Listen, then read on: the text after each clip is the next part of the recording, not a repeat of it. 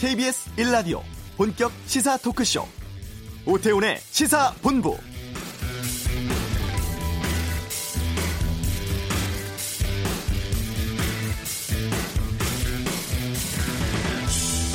대치 상태였던 여야가 다음 달 1일, 그러니까 모레 본회의를 열기로 합의했습니다.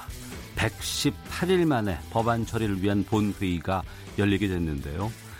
사실 20대 국회 올해 상반기 성적은 역대 국회 중 최악으로 평가되고 있습니다. 패스트트랙 사태, 추경안 처리 둘러싼 여야의 강대강 대치로 국회 법안 처리는 지난 4월 5일 이후 중단된 상황이었죠. 수치상으로 봐도 올해 1월부터 어제까지 본회의 처리된 법안은 425건에 불과합니다. 지난해 같은 기간 1044건의 법안이 처리됐고 탄핵 사태와 조기 대선이 있었던 2017년에도 올해 두 배 가까운 787건을 처리했죠.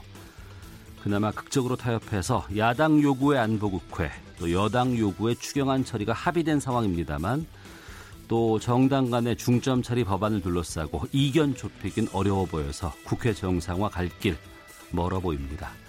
오태훈의 시사본부 일본의 수출 규제 조치 대응에 고민인 상황에서 트럼프 미 대통령이 WTO 개발도상국 우대 체계를 시정해야 한다며 한국을 제외 대상에 포함시킨다고 하는데 경제 브리핑에 살펴보겠습니다. 잠시 후 이슈 광주 클럽 붕괴 사고 문제점과 대책들에 대해 다루겠습니다.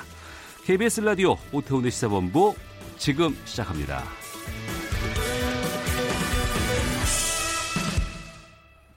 네, 이 시각 가장 핫하고 중요한 뉴스를 정리하는 시간 방금 뉴스 KBS 보도국 박찬형 기자와 함께합니다. 어서 오십시오. 네, 안녕하세요. 추경 처리, 안보 문제 처리 모두 이틀 안에 논의를 정리하는 상황인데 모레 본회의를 처리해야 되는 입장이고요. 오늘 오전에도 국회가 있었죠. 네, 오전에 그 외통위 전체 회의 열렸고요.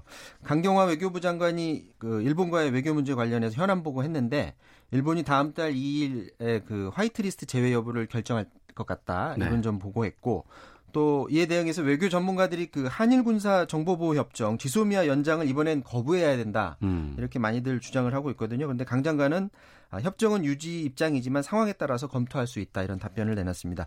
오후부터는 추경안 심사를 위해서 국회 예결특위 조정 소위가 열리는데요. 네. 자유한국당이 강원도 산불, 포항 지진, 붉은 수돗물 사태 이렇게 그 재난 안전 예산은 확대하겠지만 현금 살포성 예산은 대폭 삭감하겠다 이렇게 입장을 밝혀놓은 상태입니다. 여기서 네. 말하는 현금 살포성 예산은 경제 끌어올리기 위해서 올린 예산을 말하는 것 같은데 이런 예를 들었습니다. 추경 예산 중에 통계 왜곡형 가짜 일자리 사업 예산, 총선용 예산은 철저히 삭감하겠다 이런 건데요.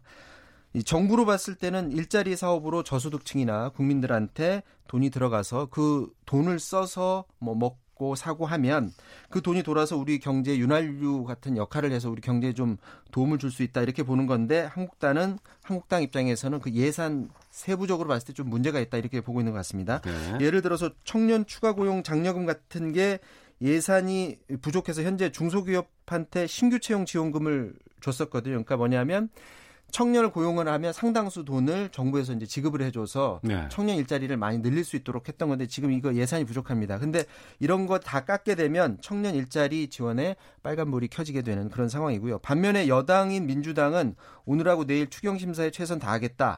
두달 안에 추경 예산 70% 집행될 수 있도록 정부가 미리 준비를 해달라 이렇게 해서 추경 통과에 전력을 다하겠다는 그런 입장입니다.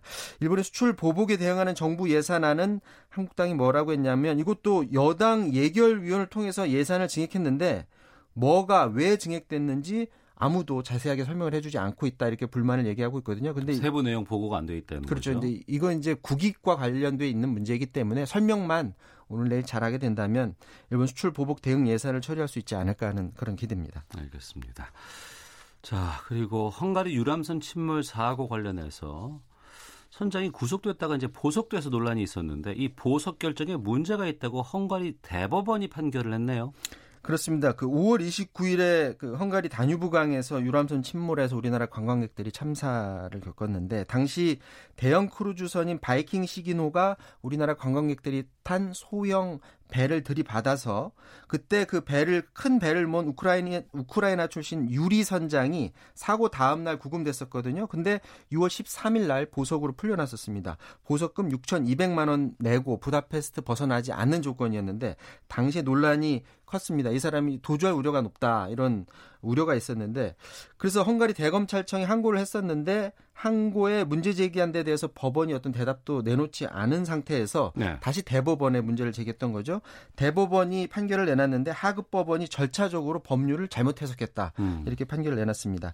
그러니까 지금 문제되는 게 도주 우려 부분인데 이 선장이 우크라이나 사람입니다. 그런데 헝가리에서 일을 하고 있죠. 근데 두 나라 사이에 범죄인 인도 조약이 없기 때문에 뜻만 있다면 어, 얼마든지 우크라이나로 도망갈 수 있다. 아, 이런 해석이고요. 또 하나가 보석금 6,200만 원으로 도주 우려를 부식시킬 수 없다 하는 것이고요. 고등법원이 검찰 측에 항고했는데 항고 사유 어떤 대답도 내놓지 않고 보석한 건 또 절차적으로 위법이다 이렇게 대법원이 판결했습니다. 다만 그렇다고 해서 유리 선장이 바로 구속되는 건 아니고 검찰이 구속영장을 재청구해서 법원이 다시 판단하도록 했습니다. 네.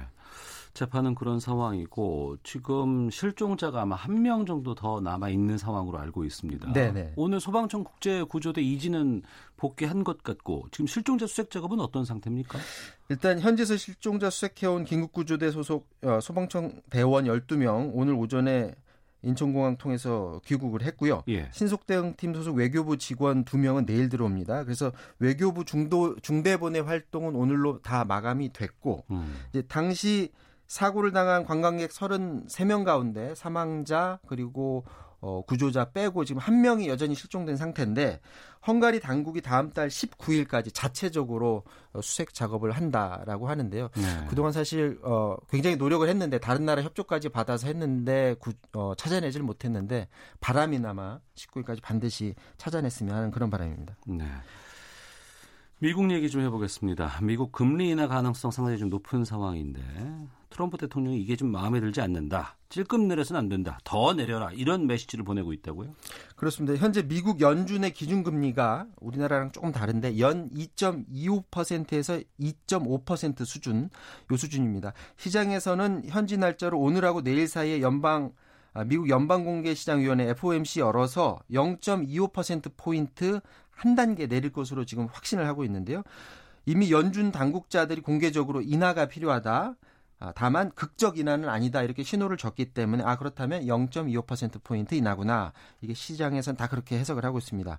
금리를 내리게 되면 글로벌 금융 위기였던 2008년 12월 이후에 10년 7개월 만에 처음으로 미국이 기준 금리를 내리는 그런 상황입니다.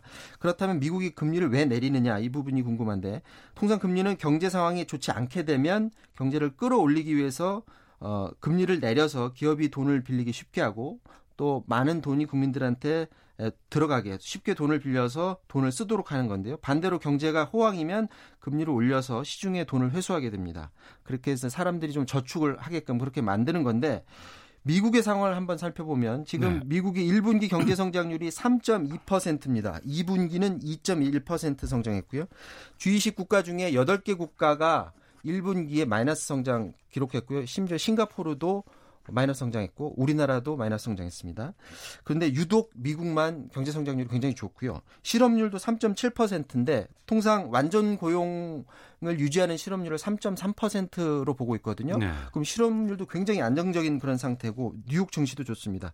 경제 상황만 보면 굉장히 좋은 상태인데 이 상황은 금리를 내릴 상황은 아니다. 오히려 전문가들은 지금 금리를 올리면 올렸지 내릴 상황은 아니다 이렇게 보는 사람들이 굉장히 많습니다. 네.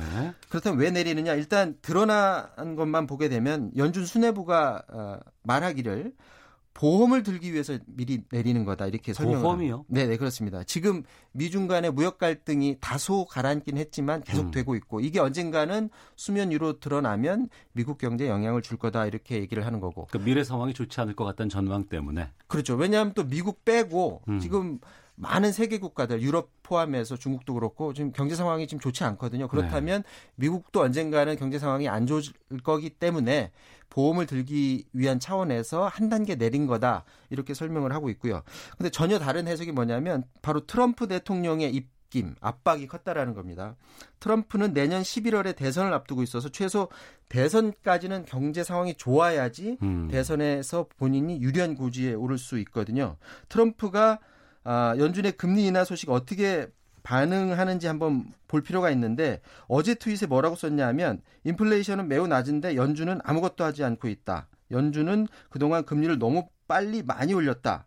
이렇게 얘기를 하면서 소폭 금리 인하로는 안 되고 훨씬 더 내려서 경제에 더 활력을 줘야 된다 이렇게 말했는데 속내는 그래서 자기가 대선 전에 좀 유리한 고지에 오르고 싶다 이런 속내인 것 같습니다. 대선에 대한 보험이네요. 네, 그렇습니다.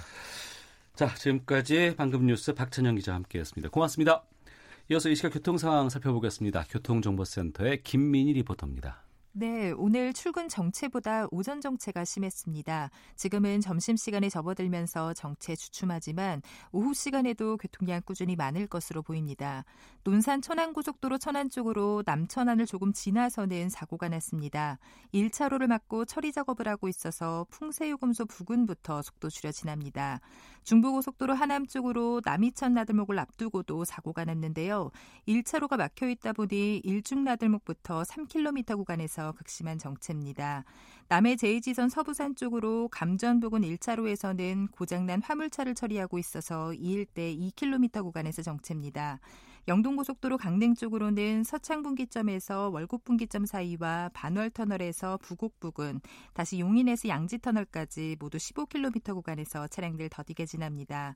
그 밖에 서울 양양고속도로 지나기는 전 구간에서 수월합니다. KBS 교통정보센터였습니다.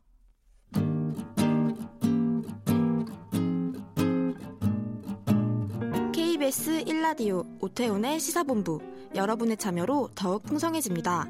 방송에 참여하고 싶으신 분은 문자 9730번으로 의견 보내주세요. 짧은 문자는 50원, 긴 문자는 100원의 정보 이용료가 붙습니다. 애플리케이션 콩과 마이케이는 무료고요. 시사본부는 팟캐스트와 콩, KBS 홈페이지를 통해 언제나 다시 들으실 수 있습니다. 많은 참여 부탁드려요.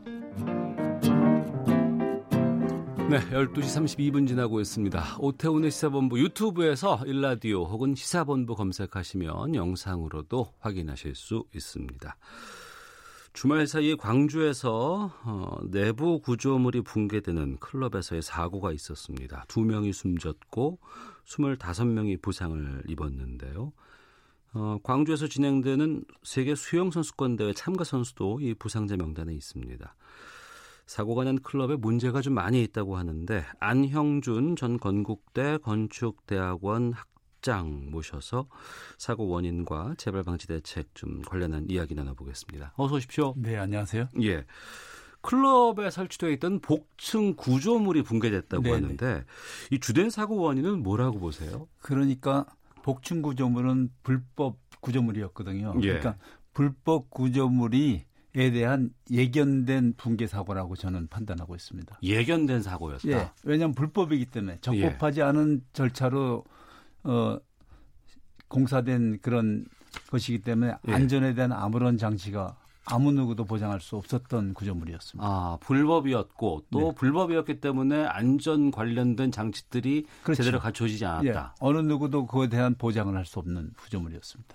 사건 현장도 좀 보셨죠? 예, 제가 뭐 봤습니다. 뭐 자료 화면이라든지 여러 가지 봤습니다. 예, 무너진 구조물을 어떻게 보셨어요?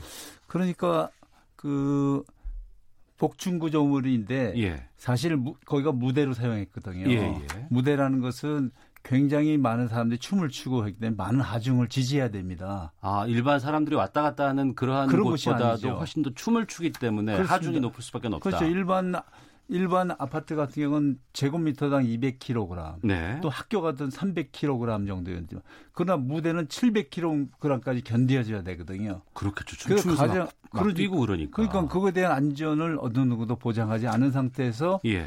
어그 손님들은 아무런 정보가 없는 상태에서 어. 춤을 추다 이렇게 당한 그런 결과라고 봅니다. 예. 그런데 이게 불법으로 증축을 했다고 하는데 이게 네네. 구청이라든가 뭐 시청에서는 알 수가 없는 상황인가요? 얼마든지 확인할 수 있죠. 예. 왜냐하면 클럽은 다중 이용 시설이기 때문에 예. 수시로 안전 점검, 안전 진단을 하고 또 예. 소방서에서도 이걸 체크하게 돼 있습니다. 예. 그래서 이들에 대한 피난 대피 시설은 제대로 돼 있는지 해야 되는데 어. 그동안 사용하고 있었는데도 아무런 그 재질을 받지 않았다는 것은 예. 어, 여러 가지 문제가 있다고 저는 봅니다. 예. 이 클럽에서 이전에도 비슷한 사고가 있었다는 그러니, 얘기가 있던데요. 그러니까요. 뭐 한 명의 어, 거기 어, 어떤 그 사고로 인해서 다쳤던 그런 보고를 받았는데 예. 그때 아이 어, 증축된 그 복층 구조물은 불법인 구조물이다. 음. 안전에서 체크를 해야 되겠다. 체크할 때까지는 영업을 정지하고 완전히 안전이 보장된 상태에서 영업을 재개하도록 했다면 오늘날 이와 같은 사고는 충분히 막을 수 있었다고 저는 생각합니다. 네.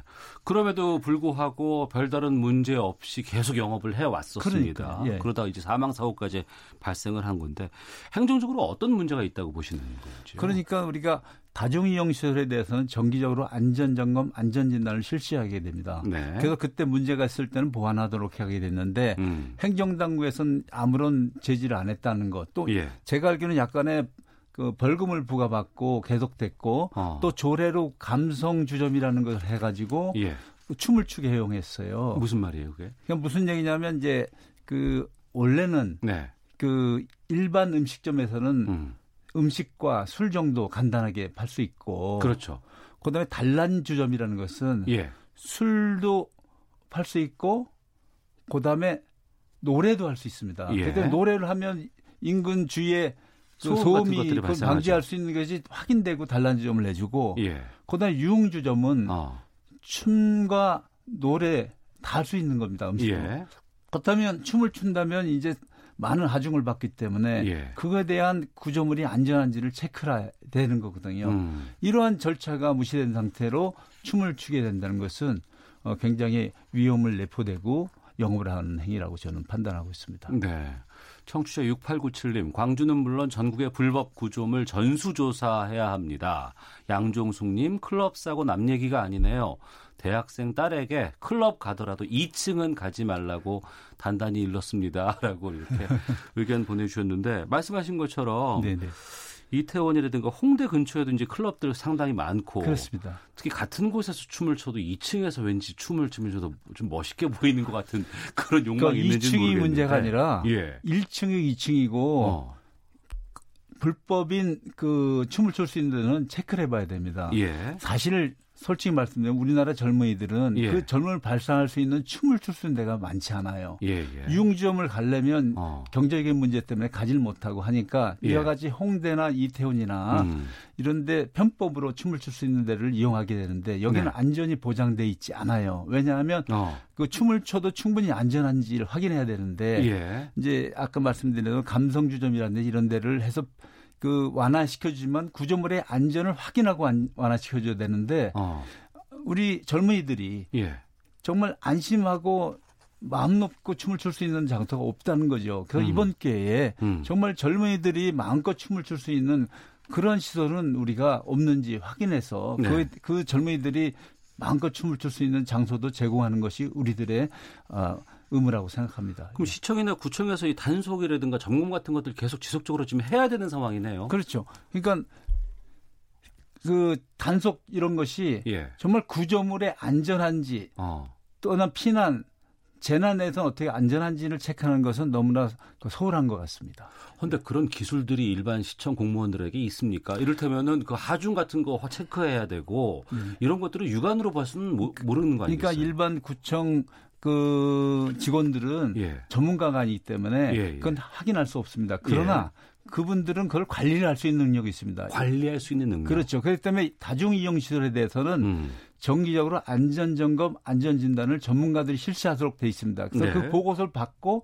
관할구청에서 그거에 대한 행정 지시를 할 수 있는 겁니다. 그러면 그, 거기서 기준이 춤을 출 수 있는 업소, 허가가 난 업소와 네네. 그렇지 않은 업소 간의 안전 기준도 다르겠네요. 그렇습니다. 그러니까 아까 다시 아까 말씀드리면 예. 춤을 출 수 있는 유흥주점은 어. 그 어떤 재난이 왔을 때 피할 수 있던 피난 시설이라든지 대피할 수 화재가 났을 때 대피 시설이 있습니다. 예. 그러나 감성주점이라든지 일반 음식점에서는 음. 춤을 추거나 뭐 이런 것은 구조물도 안전을 보장받을 수 없고 네. 화재 재난 시에 어떤 보호받을 수 있는 피난 시설이라든지 음. 대피 시설이 없다는 것입니다. 네. 그런데 또 문제는 일반 음식점으로 허가를 받고 이런 것들을 몰래 설치해서 운영하는 것도 더 문제 아니겠어요? 바로 왜 그러냐면 어. 그 일반 음식점을 하는데 융주점의 역할을 하고 싶다면 예.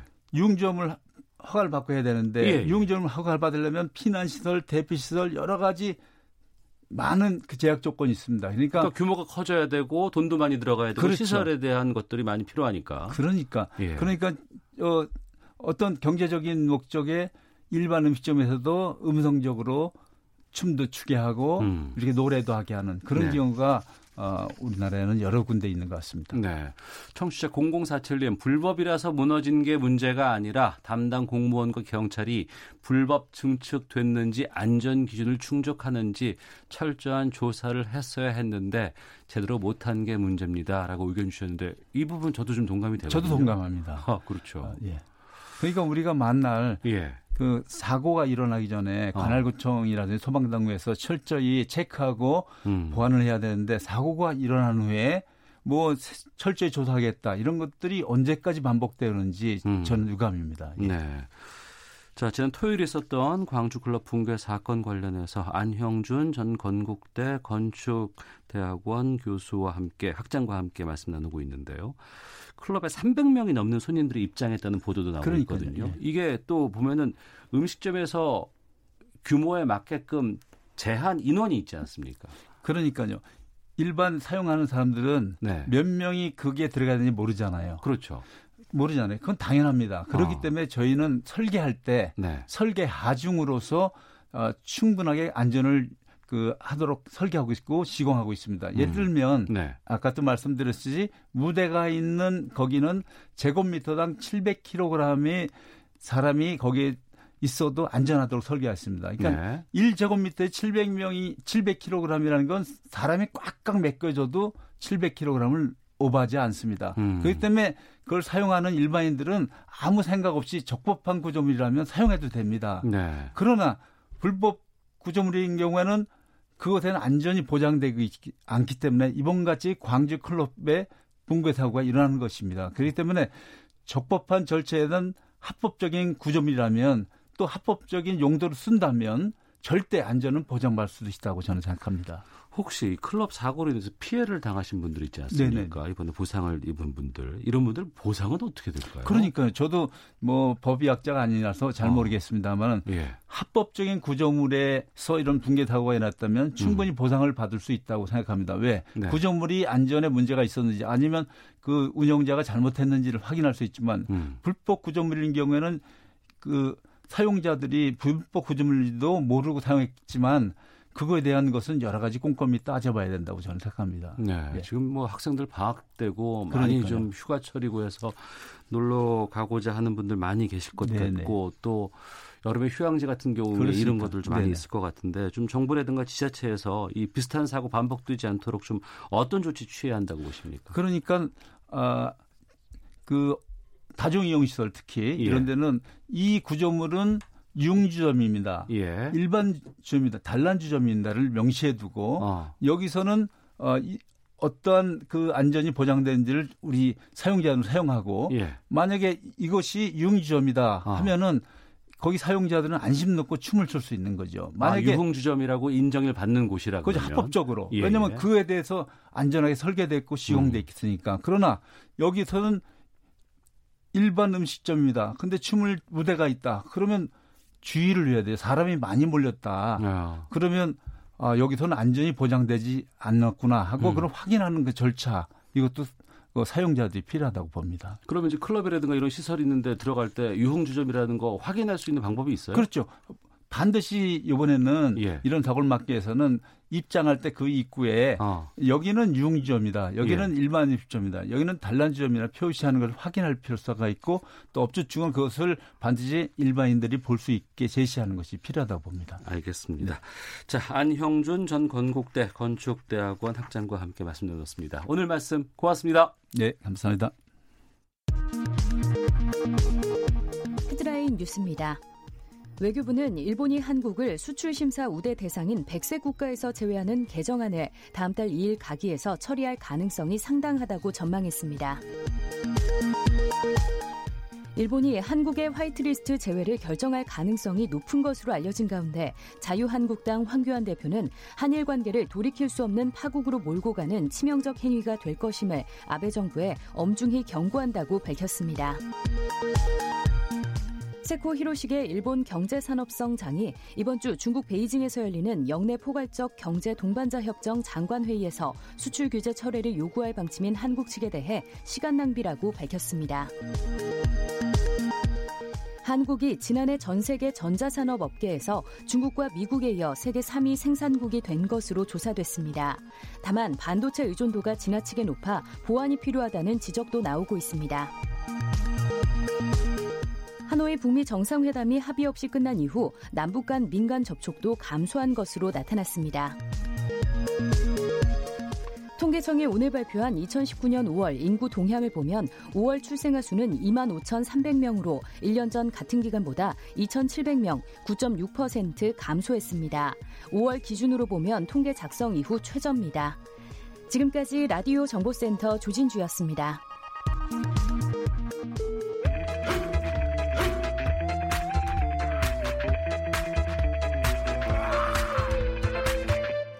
오태우래 시사 본부.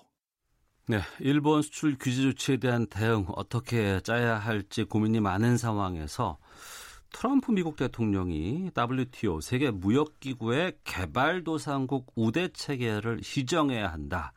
그리고 개도국 제외 대상에 한국을 포함시켜야 한다. 이렇게 지금 주장하고 있습니다. 여기에 대해서 알아보겠습니다. 경제브리핑 참 좋은 경제연구소 이인철 소장과 함께합니다. 어서 오십시오. 네, 안녕하세요. 예. 갑자기 왜 유장을 하는 거예요? 일본의 이 경제 보복을 겪으면서 이제 느끼고 체감하고 알게 된 이 불편한 진실이 있습니다. 예. 어, 일본산 부품 세계 때문에 세계 1, 2위 공장 가동이 멈출 수도 있다는 사실. 그리고 우리는 한국, 코리아는 IT 최강국. 일하고 자부해 왔는데 종이 호랑이로 전략할 수 있다는 사실 그리고 무엇보다도 사방에 다 적이다라는 거예요. 음. 일본뿐만이 아니라 중국, 러시아 거기다 북한까지 보태고 있습니다. 예. 여기다 철석같이 동맹국이라고 믿었던 미국마저도 어김없이 청구서 내밀고 있고요. 그리고 WTO를 무기로 또 통상 압박을 하는 형국인데 물론 이 WTO 내 이제 개발도상국 지위를 철폐하자라는 건 타겟은 한국은 아니에요. 네. 중국입니다. 음. 중국인 건 분명한데 오늘 밤이에요. 미국은 지금 이 30일 현지 시간으로 미중 무역 협상이 실무 협상이 이제 진행이 됩니다. 네. 이에 앞서서 좀 기선제압해 보자. 협상 전략상 중국을 좀 눌러 보자라는 거고 그리고 그동안도 좀 평소에 좀 못마땅하게 생각을 해왔어요. 그냥 WTO의 개도국 우대 조항? 야, 3분의 2가 개도국이야. 이건 뭐야? 뭐 이런 식으로 좀 못마땅했다는 겁니다. 문제는 이 검토 대상국의 중국 이외에도 그동안 농업 분야에서 개도국 지위를 유지해왔던 한국도 언급을 했고요. 음. 멕시코, 터키 12개 국가를 동시에 언급을 하면서 이제 이러다 보니까 이제 우리도 위기감이 고조가 되고 있는 겁니다. 예. 예전에 저 어렸을 때는 중진국이라 그러기도 했었고 맞아요. 선진국에 진입해야 된다. 이걸 목표로 삼기도 했었는데 또 중진국 안 하고 뭐 개발도상국 이런 얘기도 쓰기도 하고 했었는데. 이 WTO에서 개도국 어떤 지위를 주고 어떤 혜택을 받아왔습니까? 이 WTO 세계 무역 기구는 미국 주도로 만들어졌어요. 1995년입니다. 어, 당시에 이제 가트라고 해서 관세와 무역과 어, 무역에 관한 일변 협정에 의해서 1995년에 이걸 계승하면서 출범을 해서 지금 24년째 전 세계 자유무역의 어떤 버팀목 역할을 해왔다는 겁니다.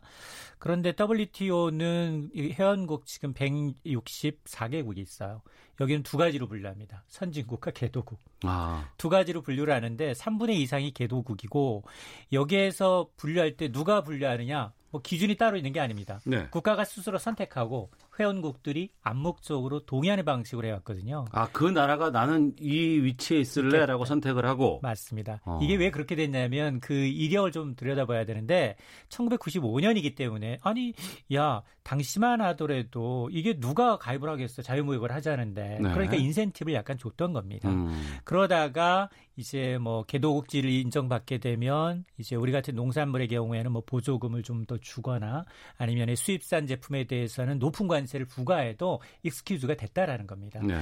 자, 그런데 문제는 뭐냐? 우리는 1996년 이른바 선진국이라는 OECD 경쟁력 개발 기구에 가입을 해요. 네. 그러니까 그때부터 우리한테 요청이 들어옵니다. 야 이제 선진국으로 니네 선언하지. 음. 그때부터 우리는 아킬레스건이 농업이었거든요. 예, 예. 그래서 농업 분야를 제외하고 WTO에 뭐 제조업 모두 다 선진국 기준으로 가되 음. 농업만 제외해달라. 우리는 농업만 그렇습니다. 어. 그래서 농업 부분에만 이제 개도국 지위를 유지해 와서 그런데 이처럼 이제 농업을 포함한 이제 다른 국 을 다른 국가도 좀 살펴보게 되면 우리나라뿐만이 아닙니다. 뭐 중국, 홍콩, 싱가폴, 대만이 전부 이제 농업 분야에 있어서는 WTO 개독으로 분류가 되고 있어서 네. 그동안은 이제 농업이라는 건 자국의 어떤 산업의 그냥 마지노선이거든요. 농심, 표심, 그다음에 신토부리 이 거, 이제 건드릴 수 없는 신, 거기 때문에 좀 수입산에 대해서는 가감하게 수입하지 못하도록 높은 이제 관세를 매기고 음. 그리고 적극적으로 자국산을 보호하기 위해서는 보조금도 뭐 10조 원 이상 많이 투입하고 이랬습니다.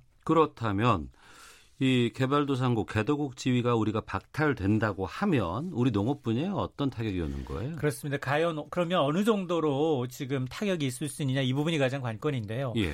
그동안은 사실 개독으로 분류되면서 이제 농산물 수입산에 대해서 높은 관세 매기거나 또 국내 농산물 보조금을 주는 것도 익스큐즈가 되어 왔지만 이 덕분에 그동안 쌀, 마늘, 고추, 참깨 음. 이게 정말 이제 수입 물건하고 가격 경쟁력이 안 되다 보니까 적게는 300%, 많게는 600%까지 수입산에 대해서 관세를 매겨왔다는 겁니다. 네. 그래야지만 이제 국내 산업에 이제 존립이 되어 왔는데 선진국으로 분류가 되면 이렇게 고율의 관세 매기가 어려워집니다. 음. 당장 우리는 쌀이 남아들거든요. 네. 의무 수입 물량까지 있는데도 불구하고 지금 500%가 넘는 수입산에 대해서 관세를 물리고 있어요. 예. 근데 일반 품목으로 전환하게 되면 3분의 1, 150%대로 관세가 뚝 떨어지게 됩니다. 음. 그럼 가격 경쟁력 자체가 안 되는 거예요. 네. 자, 그러다 보니까 이 또 농협 이제 보조금 지급 기준도 지금보다 훨씬 더 까다로워질 수밖에 없는데 국회 예산처의 자료를 보게 되면 1년 동안 우리가 농업 부분에 보조금으로 연간 지급하는 게 11조 원 상당이에요. 11조 원이요. 네. 네. 그러니까 뭐 농지를 전용한다든가 음. 이제 좀 작황이 안 됐을 경우에 수매를 해준다든가 이런 것으로 인해서 10조 원 넘게 연간 보조금을 주고 있는데 네. 이런 것들이 앞으로 선진국으로 분류가 되면 음. 할수 없게 된다는 겁니다. 네. 그러면 앞서서 말씀하셨어요. 그 출범 당시 이것을 지정할 당시에 그 나라가 선택할 수 있게끔 만들었고 다른 회원국들이 암묵적인 동의가 있으면 크게 문제가 없다고 했는데 네. 갑자기 트럼프 미 대통령이 한국도 이거 제외해야 된다고 지금 주장하고 있는 상황인데 맞습니다. 이게 현실화될 가능성은 얼마나 보세요? 어, 사실 그 WTO 규정이 바뀌어서 현실화될 가능성 거의 없어요. 네. 아까 개도국 주기를 유지하고 있는 3분의 2가 반대하고 있거든요. 어. 그런데 무슨 얘기냐? 미국이 새로운 기준을 또 제시하고 있어요. 새로운 기준? 예, 네 가지 기준이 있습니다. 선진국으로 분류하는 첫 번째가 뭐냐? OECD 회원국이거나 가입 절차를 받고 있는 국가는 개도국에서 빠져라. 음. 두 번째가 G20 국가. 네. 세 번째가 세계 은행 분류 기준 고소득 국가인데 2017년 기준 1인당 국민 총소득이 12,000달러 이상이면 우리 뭐 지난해 3만 달러 넘어섰거든요. 예. 초과하죠. 음. 그리고 네 번째가 뭐냐? 전 세계 무역량에서 차지하는 비중이 0.5% 이상인 국가는 더 이상 개도국이 아니다라는 건데 네. 유일하게 164개 이 3분의 2 개도국 중에서 우리나라가 네 가지 조건에 다 해당이 됩니다. 어. 중국도 두 가지 조건에서 빠져요. 예. 그러니까 뭐 OECD 회원국 아니죠, 중국은. 음. 그리고 고소득 국가 아니잖아요. 중국은 아직은 1인당 국민 소득이. 그러다 보니까 어 이게 지금 그러면 어떤 절차를 거쳐야 되느냐? 물론 트럼프 대통령이 요구한다고 해서 WTO 규정을 개정하기 위해서는 모든 회원국, 164개 회원국의 동의가 필요하기 때문에 네. 이건 사실상 불가능합니다. 어. 그리고 특히나 이제 농업 분야에 대해서는 과거 2008년에도 WTO 산하에 이 DDA라고 해서 도화 개발 어젠다라고 해서 농업 분야 협상을 해왔지만 예, 예. 회원국들 간 입장차가 워낙 첨예하게 대립해서 지금 10년 넘게 논의가 중단된 상태예요. 어. 그러다 보니까 이게 그동안 이제 농산물 어떤 관세 제재나 보조급 지급과 같은 건 이제 차기 농업 협상이 타결될 때까지 그대로 원본 그대로 유지되는데 문제는 뭐냐? 이 트럼프 대통령이 만일 WTO가 이 자기가 얘기한 규정 개정을 하지 않으면 90일 이내에 개도국 철폐 문제를 해결하지 않으면 독자적으로 미 USTR, 미 무역대표부를 통해서 개발 국가에 대해서 개도국지를 일방적으로 없애고 관세를 물리겠다는 겁니다. 그게 가능해요? 이게 트럼프니까 가능한 거죠. 다 왔잖아요. 미국도 중국도 때리고 예, 중국도 예. 때리고 유럽도 때리고 어, 지금 프랑스도 어. 때리고 있어요. 예, 예. 프랑스도 디지털 세라고 해서 하다 보니까 지금 프랑스까지 때릴 기세거든요. 트럼프니까 가능한 겁니다. 어. 그렇다면은 우리 정부가 이걸 어떻게 해야 될까요? 공식적인 입장이 나온 게 있나요? 지금? 그렇습니다. 주무부서가 농림축산식품부예요. 사실 개도국 지위 여부와 상관없이 이 차기 협상 때까지는 뭐 이 현재 농산물 관세에 대한 그리고 이제 농업 보조금에 대한 그들이 유지된다. 이건 원론적인 얘기 맞습니다. 근데 문제는 뭐냐? 이게 이 트럼프 대통령의 성향이에요. 네. 트럼프 대통령이 지금 나프타를 바꿔버렸어요. 음. 그리고 농산물을 미국에 유리한 쪽으로 바꿨습니다. 예. 근데 지난해 우리 한미 FTA 개정 협상하면서 우리가 자동차는 지켰지만 자동 아, 철강은 지켰지만 자동차를 내줬잖아요. 음. 근데 그 당시에 농산물 개방을 안 한 겁니다. 네. 그러다 보니까 지금 표밭이 어디냐? 지금 트럼프 대통령은 쌀 고기예요. 음. 쌀과 고기, 쇠고기 예. 이거다 보니까 당연히 이 주력 농식품 수출을 확대하기 위해서 한미 FTA 개정 협상을 또 다시 흔들리 흔들리게 하려고 있는 게 아니냐라는 의도가 나오고 있습니다. 결국에는 대선에서 유리하게 작용하기 위해서 이런 것들을 좀 국내용으로, 그러니까 미국 국내용으로 제시한 거라고 맞습니다. 판단해도 될까요? 맞습니다. 어. 정확한 지적이에요. 그런데 그러면 네. 앞서서 뭐 여러 가지 어, 기준이 있는데 그 네 개가 다 우리는 넘어섰다고 이미 얘기를 하셨어요. 개발도상국 지위를 유지를 하는 건 우리에게 큰 도움이 되는 부분도 있지만 언젠가는 이걸 벗어날 수밖에 없는 거 아니에요. 맞습니다. 성, 성적이 잘 나오고 있으니까. 그럼 앞으로 어떻게 해야 될까요? 참 우리도 그게 잘 그 홍보하고 싶은 거는 좋은 쪽으로 수출도 몇이다, 세계 6이다, 막 이런 식으로 홍보를 하는데 정작 농산물만 나오면 움츠려들어요. 그리고 계속해서 다른 국가에서 개도국지 주입하라는 압력이 있습니다. 그러면 이게 타이밍의 문제일 뿐 서서히 개도국지는 내려놓을 수밖에 없는 상황이거든요.